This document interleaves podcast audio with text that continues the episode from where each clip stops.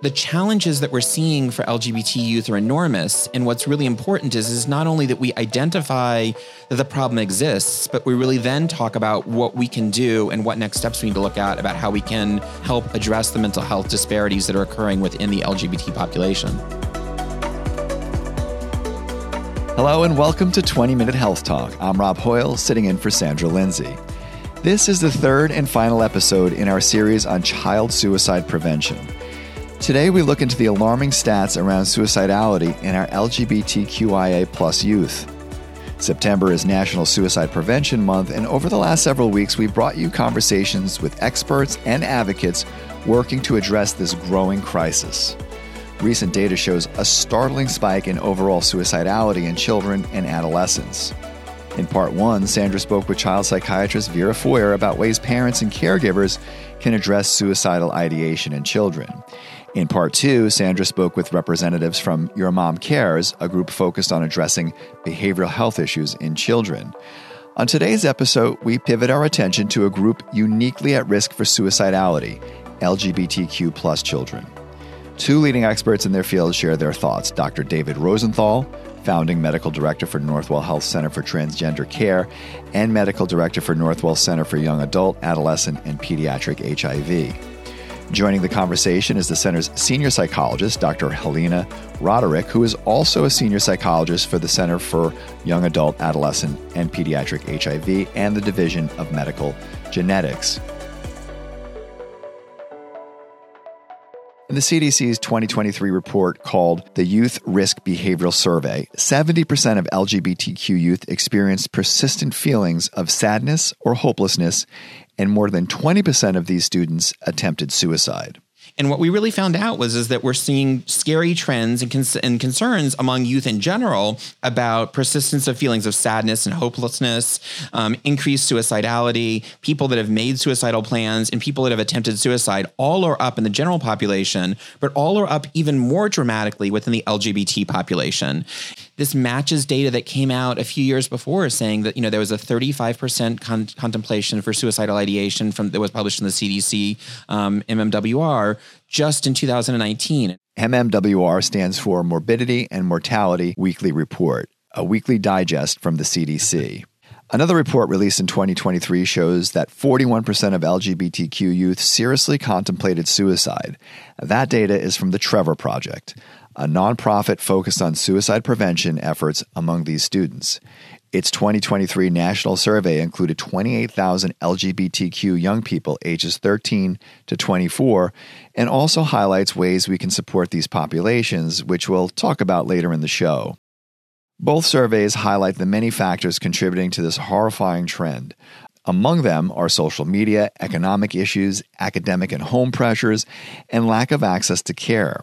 While those apply to all kids, Dr. Roderick said there's yet another that LGBT kids are confronted with every day. There's a term in psychology called minority stress, and that's essentially just the stress that you experience as being part of a minority group, being marginalized for being a member of a minority group, that maybe there's nothing inherently uh, stressful about being a minority, but it is in fact the way you are treated by those around you that can then trigger the stress experiencing rejection within the home, within the school, in other communities, um, experiencing bullying, physical harm, all forms of discrimination, invalidation. Um, it could even be microaggressions, honestly, where perhaps people are unaware and operating at an unconscious level.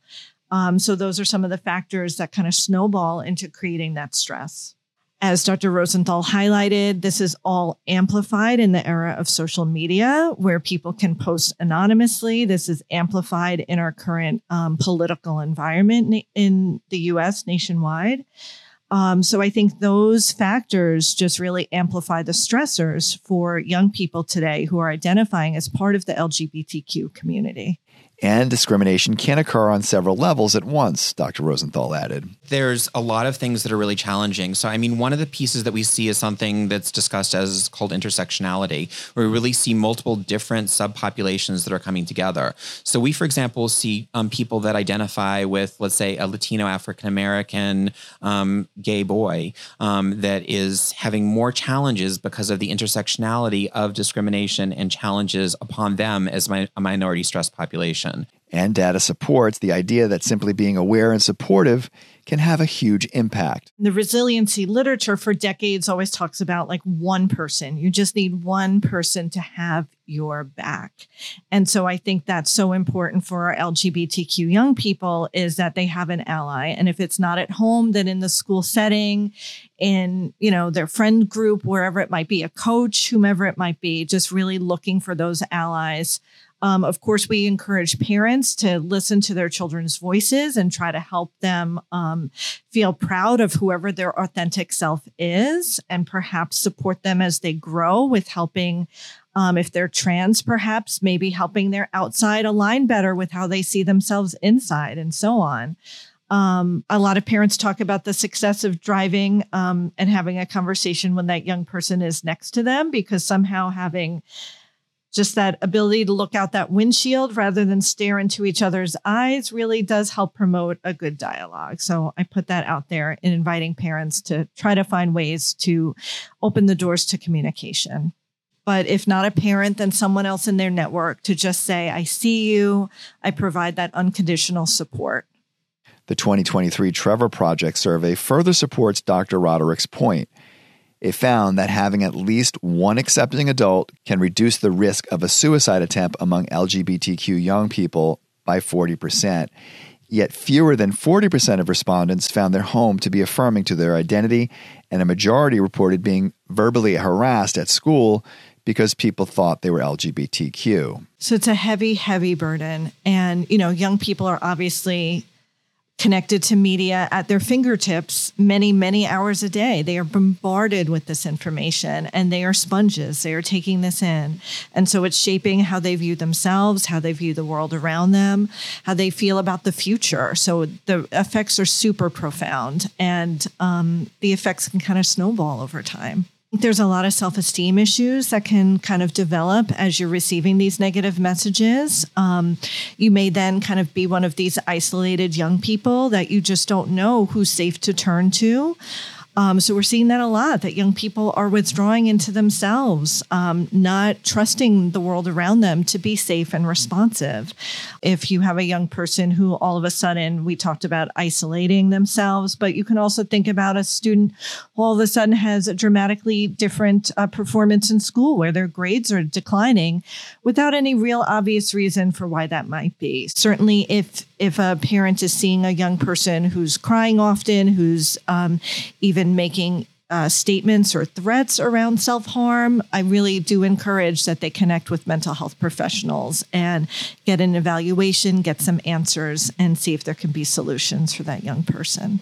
And I think there's other warning signs that we need to look at as well. I mean, one of the things that we know is is that adolescents often will want to be able to create their own identities and create their own perceptions and be able to have their own friends and figure out their own way in the world. And that's all part of normal development. But what we really do want to make sure we're having is, is that if we do see a lot more of isolation, if we do see a lot more of people only living in virtual worlds rather than in real worlds, if we do see people not interacting with peers or society um, or being able to kind of be able to go to school school or being able to have those social interactions, those are really a critical part of childhood development and being able to develop who we are. And so, really making sure that we can create spaces that we understand those things that are going on.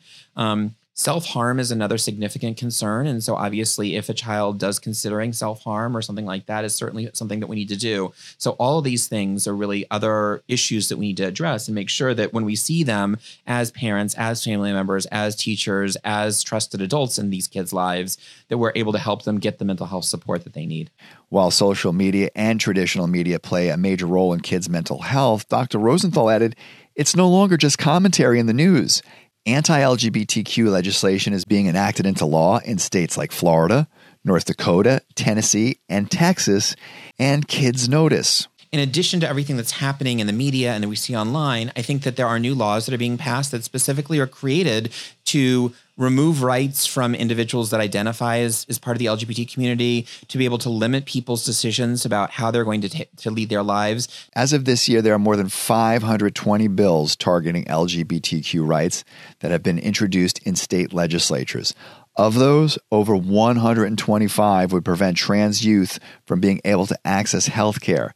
This sort of additional stress that's kind of created by different agendas that exist add additional stress. And i think that that brings it kind of is not only just something that people experience in their lives but it's sort of like something that they're hearing on the news, they're seeing in their feeds, that's showing up on CNN, that's showing up in their information that they look at from so many different angles. They feel continually that the world is necessarily putting weight on them.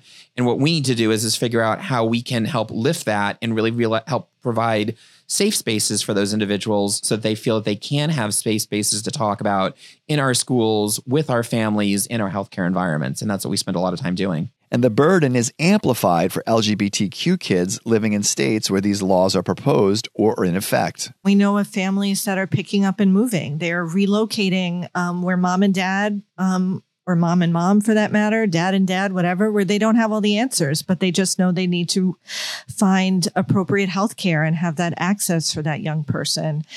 Um, there are families where they're just terrified of of punitive measures that will be taken against them. Um, so these are these are very very real concerns. Um, it is an enormous burden, and um, you know we're doing what we can in terms of Northwell telehealth and reaching who we can here in New York State. Um, but yeah, I think it's it's a huge concern nationwide. So, how do you create these safe spaces? On an individual level, simply knowing more about certain topics related to these communities and experiences can help, according to those surveyed in the 2023 Trevor Project report. Over 70% of respondents cited gender identity, sexual orientation, and pronouns as topics they wish people around them knew more about. Other topics included the gender binary, microaggressions, racism, and intersectionality. And Dr. Rosenthal said, you can show that you understand these topics in creative ways. For him and Dr. Roderick, that includes wearing colorful pins on their name tags and lanyards. I have a pronoun pen that lets people know that my pronouns are he and him because it really makes an enormous difference because regardless of what pronoun someone else uses, the fact that I'm telling other people that I know what a pronoun is and how it's critically important to an identity for some people makes an enormous difference. I have rainbow pens for LGBT patients. I have trans flag pens for my trans patients. You walk into our office and you see a rainbow flag. You see a big sign that says trans rights equals human rights. These are going to let these young people be seen and feel that they can find other people like themselves and create those kinds of environments. But I think patients love it. I think parents are like, oh my gosh, you like get my kid. I think that's one of the key messages that I'd really like to have come out of today. We started the story really talking about um, the the staggering statistics that are coming out of the CDC and all the challenges that we have there.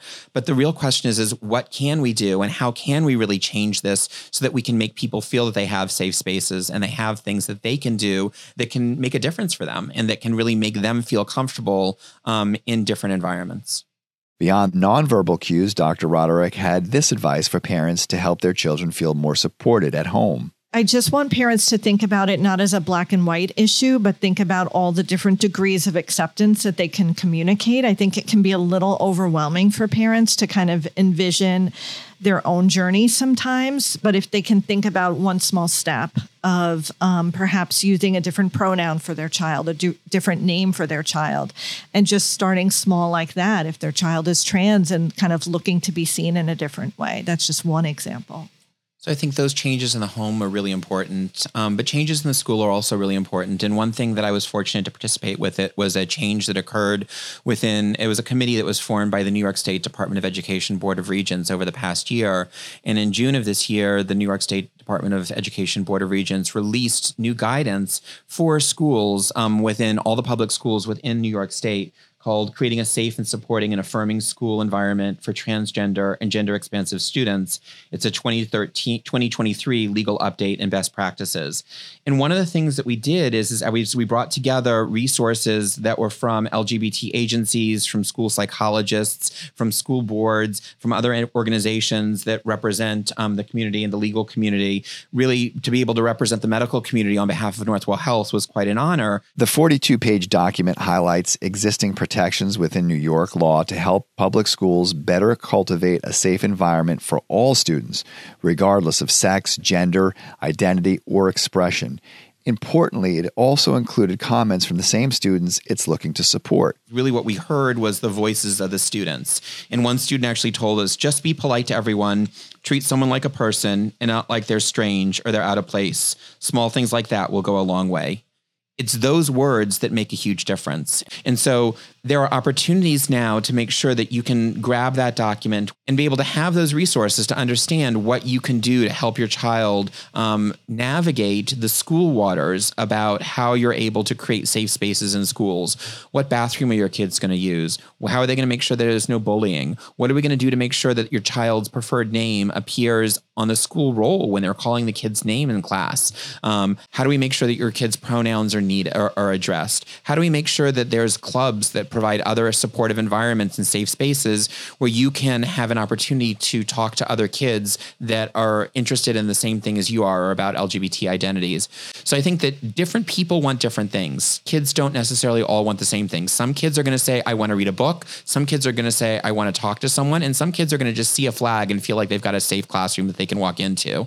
So I think that the key thing is, is creating these safe spaces at schools. And the same truly applies to, I think, other places where young people congregate. If that's going to be congregations of prayer, mosques, synagogues, churches, if that's going to be youth centers or community centers, all of these places need to create a, an opportunity for the young people to be themselves. The new guidance also facilitates compliance with state and federal laws concerning bullying, harassment, discrimination, and student privacy. You can find a link to the document in the show notes.